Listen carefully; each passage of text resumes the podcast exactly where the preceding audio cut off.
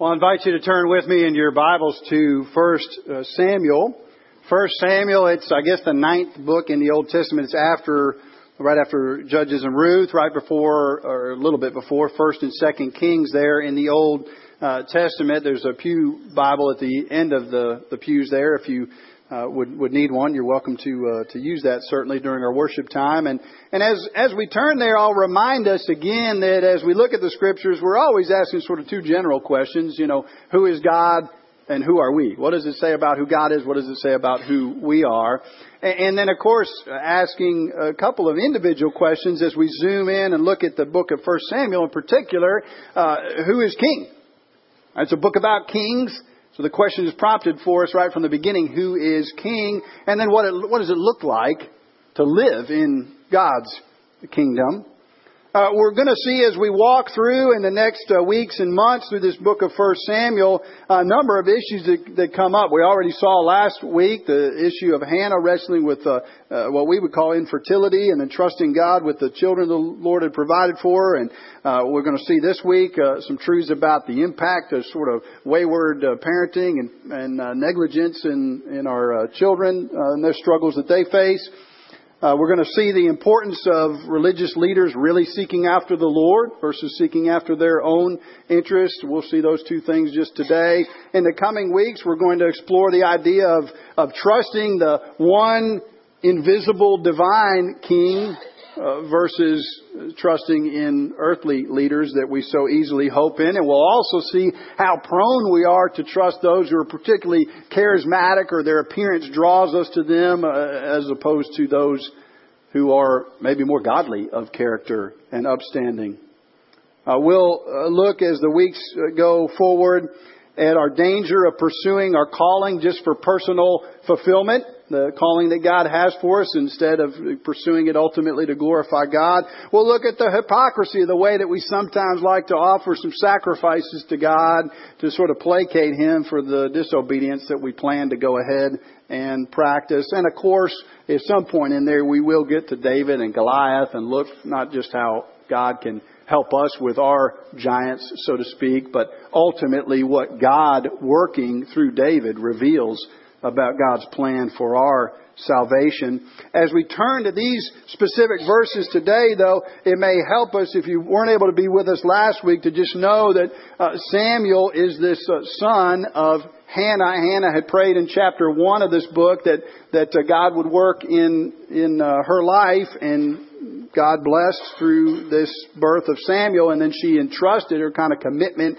her uh, bargain, if you will, through prayer with the Lord was that she would take that son Samuel and allow him to attend to these uh, duties underneath this this priest Eli in a sort of apprenticeship where he's learning to be uh, both a judge. He's kind of the last of the judges, so we're carrying that idea forward, and he's the first of the prophets in a sense, prophet to the kings who would come afterwards. So that's a general bit of information we need to know. And then also specifically, because we're going to read through a little passage here that you might want to get lost in about sacrifices and the sacrifices they brought. It'll just be helpful for you to know up front that the customary way of offering this burnt sacrifice uh, was for there to be some sharing between the the offering, the animal offered, and the priest that they would customarily eat that after it was cooked and so forth. Some for the priest, some for the one offering it. So I hope that'll help you to get some uh, perspective and understanding as we walk through these verses. Let me read them to you as you read along silently, starting in verse 12 of 1 Samuel chapter 2. It says, Now the sons of Eli, this is Hophni and Phinehas were their names, were worthless men. They did not know the Lord. The custom of the priests Hophni and Phinehas were the priests, with the people was that when any man offered sacrifice, the priest's servant would come while the meat was boiling with a three pronged fork in hand, and he would thrust it into the pan or kettle or cauldron or pot. All that the fork brought up, the priest would take for himself. This was what they did at Shiloh to all the Israelites who came there.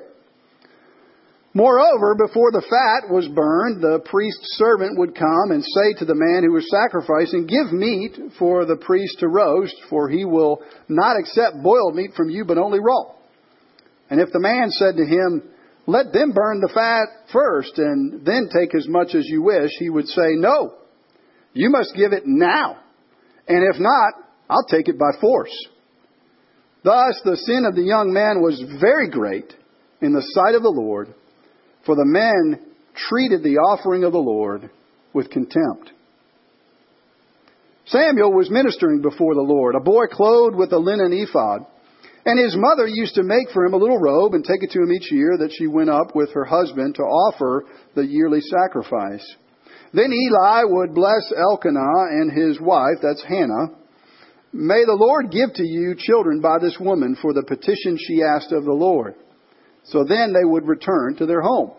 And indeed, the Lord visited Hannah, and she conceived and bore three sons and two daughters. And the young man Samuel grew in the presence of the Lord. Now Eli was very old, and he kept hearing all that his sons were doing to all Israel, and how they lay with the women who were serving at the entrance of the tent of meeting. And he said to them, Why do you do such things? For I hear of your evil dealings from all the people.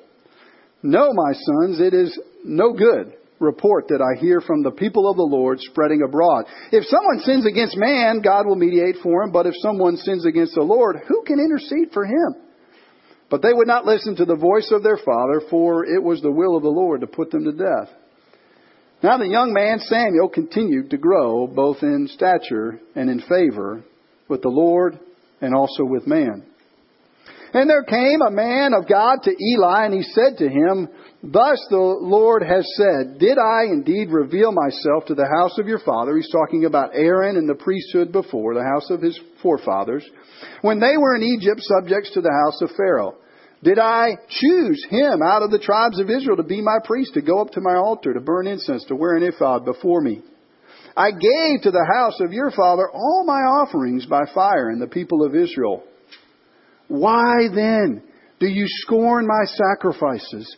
and my offerings that I commanded, and honor your sons above me by fattening yourselves on the choicest parts of every offering of my people Israel.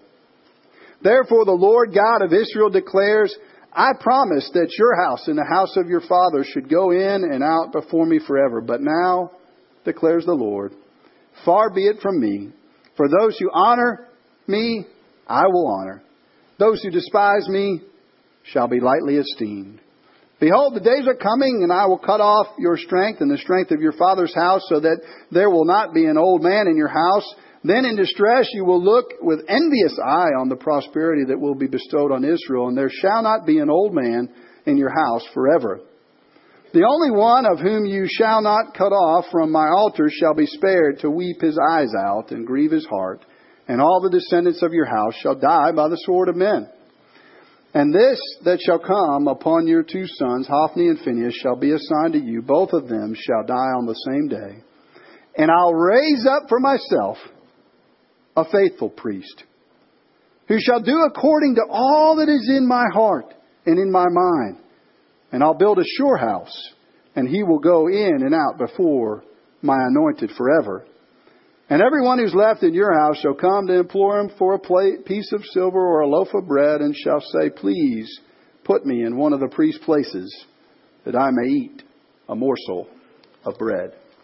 Let's pray.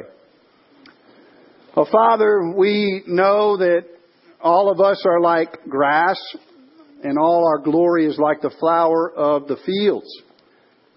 Grass withers the flower fades, but not your word. It stands forever. And so we pray that you would teach us through it and minister to us. We pray in Jesus' name.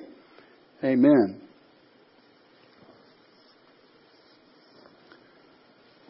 Religious leader embezzles funds from charitable organization. Son of prominent First Church members commits horrible crime. Father befuddled, but neighbors cite parental negligence. Church pastor runs off with choir member. We've probably all seen headlines along these lines. In fact, it would seem that uh, folks in the media world love to dish those things up to us. But the fascinating thing about our passage today is that we don't have to look to the headlines for that piece of news. It's right here in 1 Samuel chapter 2. And as we look at these verses, the Lord aims to bring to our minds some sobering reality. You know, some of those passages you look at are kind of uh, flowery and encouraging and a lot of joy, a lot of uplifting, a lot of celebration. Uh, this is not really one of those today, in case you hadn't figured out already. The Lord wants us to see uh, not only some implications for what we ought to expect and hope for and look for in uh, those who lead us as a church body, uh, but also for our lives uh, individually, and and not only some lessons for us about uh, children kind of reverencing and respecting their parents' wishes, and parents struggling to parent our children, whatever age and stage they may be, but ultimately about the worship of the Lord, and about God's calling for each one of us to recognize His presence, the importance of His majesty, the importance of His holiness in our worship of Him. In all of this, because it's all pretty convicting for each one of us in different ways, in all of this, we're ultimately going to be pointed, as we saw in those last few verses, forward to this perfect priest, this perfect one who will bring redemption, bring mercy, and will rightly rule over God's people. We might put it this way, and if you want to follow along in the back of your worship guide, the sermon notes section, the, the main idea we can take away is this. We should honor God in the practice of authentic worship, looking to Christ, our perfect priest. We should honor God in the practice of authentic worship, looking to Christ, our perfect priest. It's interesting. We didn't. We already read a lot of verses. I know you were feeling it was a bit tedious there. I'm sure, but we didn't want to reread the first part of the passage today just for time's sake. But the first 10 verses of chapter 2 are interesting because we read them at the end of our time last week, seeing how they were thankful expression of song and praise from Hannah for God allowing her to have Samuel, but, but they're not only sort of looking back on what God had done for Hannah, these verses in the song at the beginning look forward. Just listen to verses 9 and 10 of, of 1 Samuel chapter 2 in this song that Hannah is singing. She says, He will guard the feet of the faithful ones, but the wicked shall be cut off in darkness, for not by might shall a man prevail. Adversaries of the Lord will be broken to pieces. Against them he will thunder in heaven. The Lord will judge the ends of the earth. He'll give strength to his king and exalt the power of his anointed. These are themes that we're going to see playing out all the way through the book of 1 Samuel, but we already see it right here, right off the bat, in the second part of chapter 2 with Hophni and Phineas and Eli. A couple of things we see that you probably already picked up on. Number one, we, we see what happens when there's just a, a failure to really worship God as He desires for us to worship Him. If you look at verses 12 through 17, uh, we just read it. It tells us right off the bat. It's not like you got to decipher it. It says these guys were worthless. you know, no holds barred. And then it says, hey, they didn't know God. So these folks are leading the people of God in the worship of God, and they don't know God. They haven't experienced Him. They don't have a relationship with Him. It goes on and it talks about this issue with the fork, and I can't even, on all the study I did this week, decipher all of the intricacies of this system with the fork, but, but I think I get the picture, and maybe you do as well.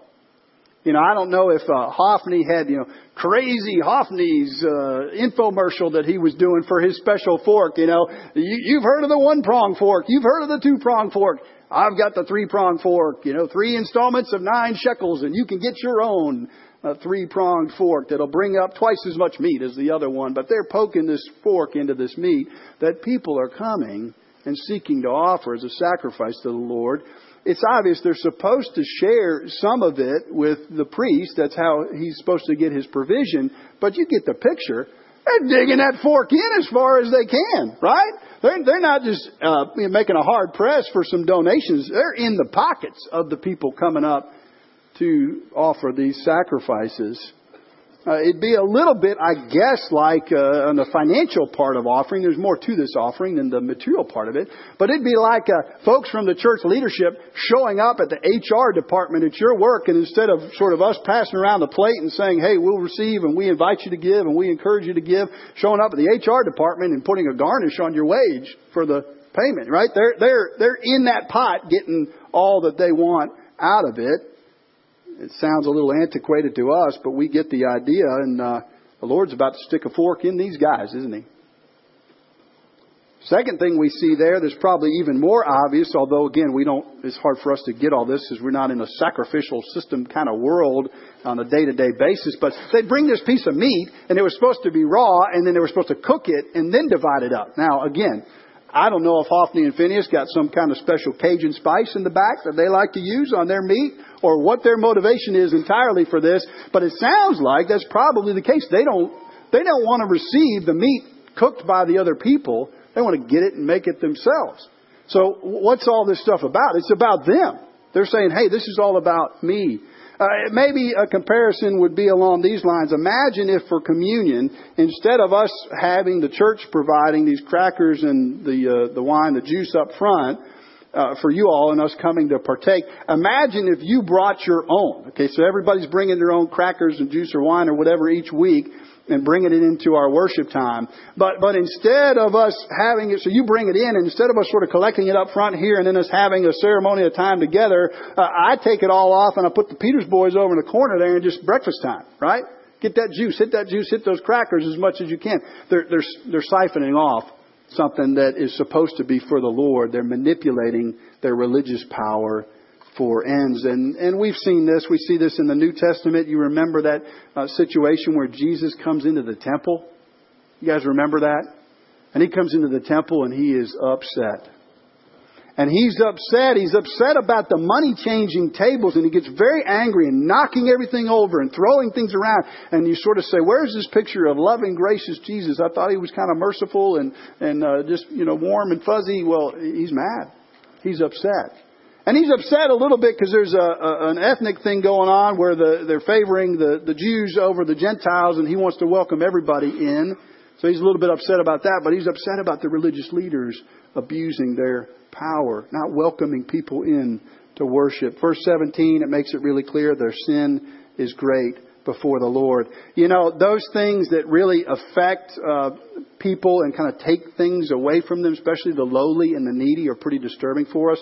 This last uh, week, some of us may have heard about in our community. I know I saw it across some headlines of Facebook and so forth. Uh, an individual, and I won't go into the details, and we're all innocent until proven guilty in a court of law, but who's been charged with something like 114 counts. This business person and, the charges are related to a medical billing business that he had where money that was supposed to go from the government to help the poor with their health care needs was siphoned off, was pulled off for his own personal benefit. And I thought about it this week. I was like, well, why, why is everybody all focused in on this? Well, because it's disturbing. It's especially disturbing when it affects those who are needy. And there's all kinds of people coming to the worship of the Lord and these religious leaders are, they're not doing their job. They're not doing what they're called to do. In fact, they're abusing it greatly. So we see that, and then we hardly, you know, it's like an afterthought in the passage, verse 22, as devastating as this further information is.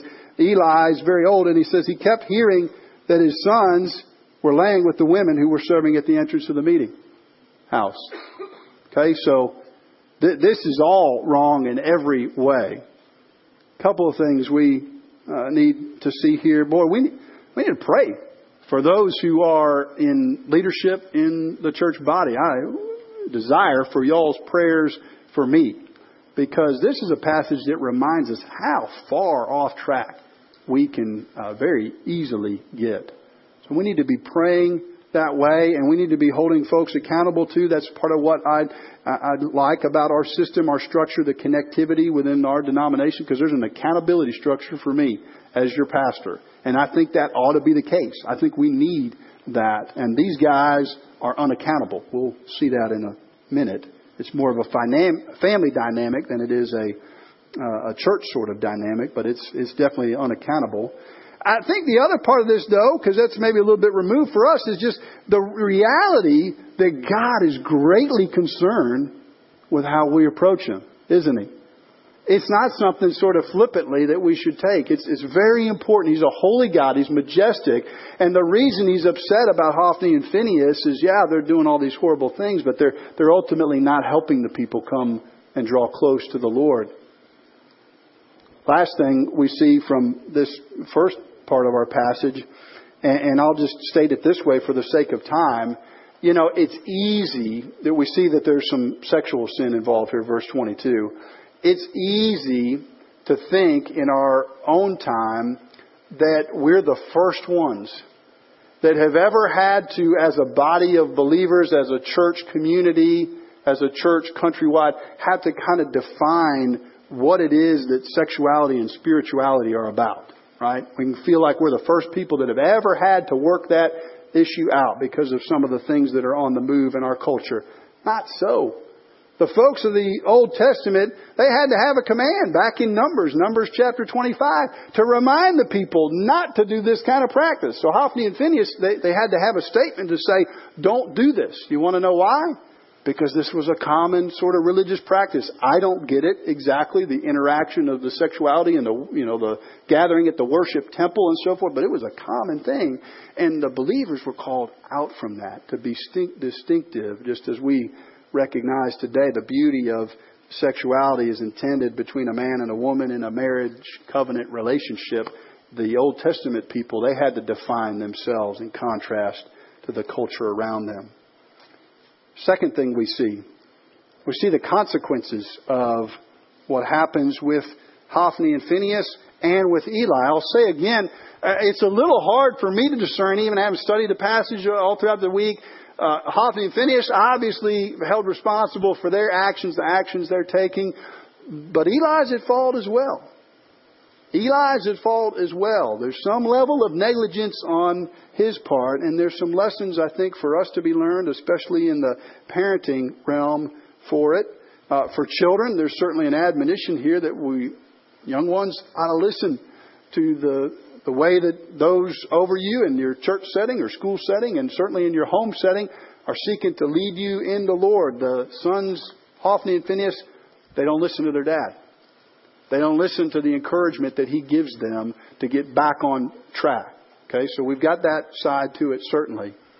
But even more than that, as you look down at the uh, sort of curse that's brought on uh, Eli, he talks about the fact, if you look at verse 27, that uh, this man of God, we don't know who it is, some kind of person that God raised up to confront uh, Eli, talks about the fact that, hey, Eli, you've had all these privileges. Your, your family is in a line that was called out and set apart to this special purpose because that was the way the Old Testament priesthood worked. And, and they were even given a promise that, you know, for here on forward, you're going to be serving in this way, and we're even going to provide for you through this mechanism of these offerings. And the man of God says, Eli, you've been negligent. You've been negligent. You have failed to deal with this issue with your sons. And more than that, we'll read later that Eli was a, an obese fellow. And, and the man of God confronts him, doesn't he? He says, You've been also benefiting from this. So the sons have been perpetrating the direct crime, but they've been handing it off to the father. So he's not only gained from it, but he's been negligent about it. And, and I don't want to be too, too hard on us uh, here in this sense. Um, parents, and we'll, we'll, let's talk about fathers first, but moms, this, you know, certainly relates to you, but since this passage is about Eli as a father, we'll focus in on that. Uh, many out in our world uh, simply don't remain uh, faithful to their family and to their marriage commitment. We recognize that. Many don't do the diligent work that so many here are doing to provide for your household and go to your job each day and do that.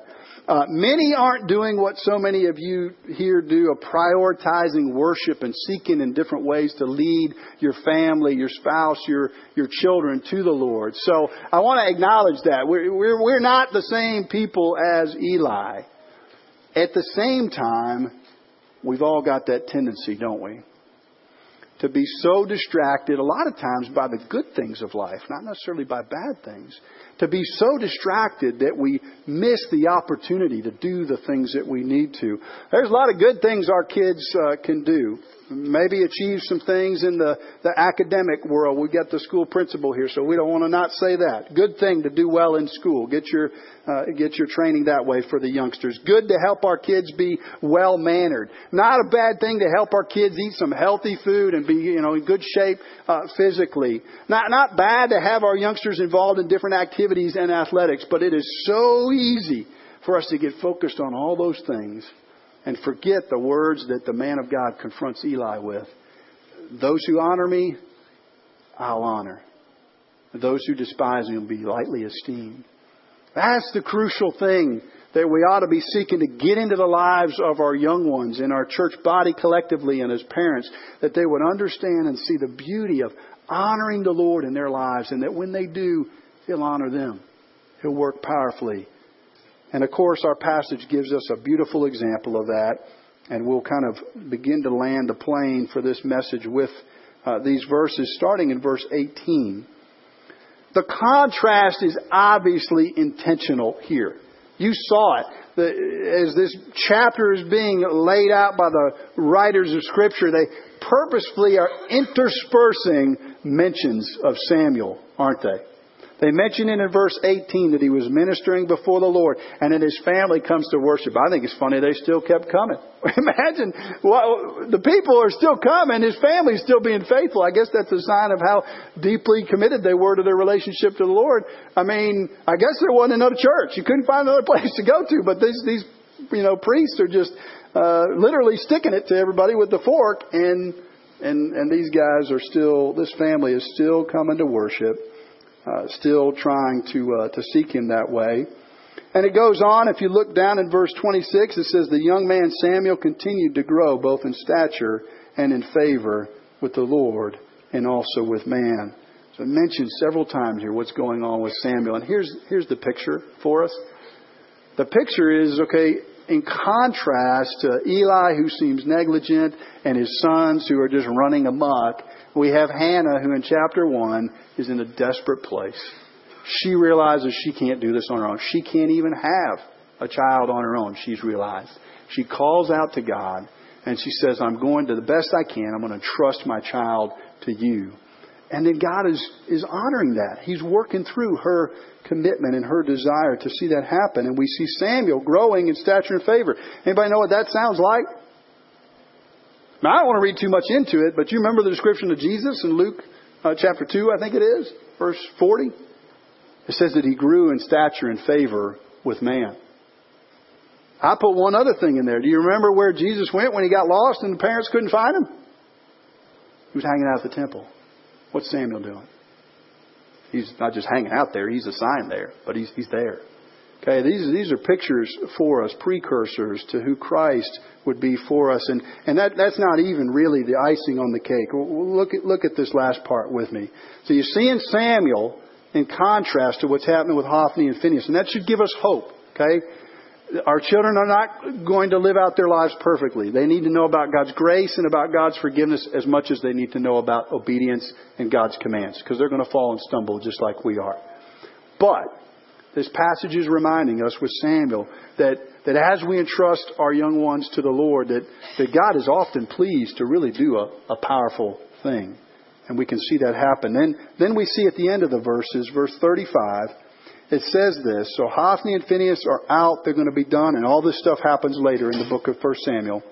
And it says this I will raise up for myself a faithful priest who shall do according to what is in my heart and in my mind.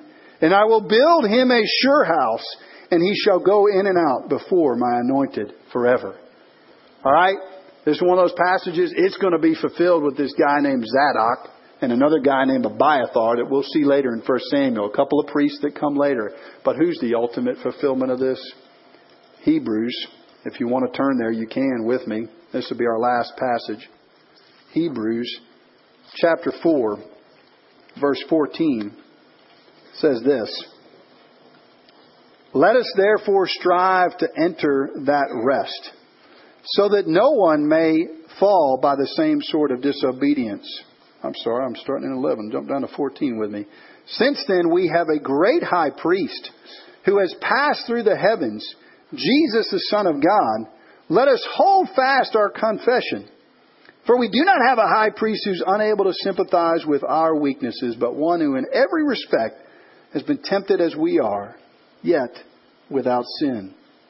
Let us then with confidence draw near to the throne of grace that we may receive mercy and find grace to help in our time of need. I'm not going to be the perfect religious leader, a perfect pastor for our congregation. I've got my many flaws and sins and shortcomings.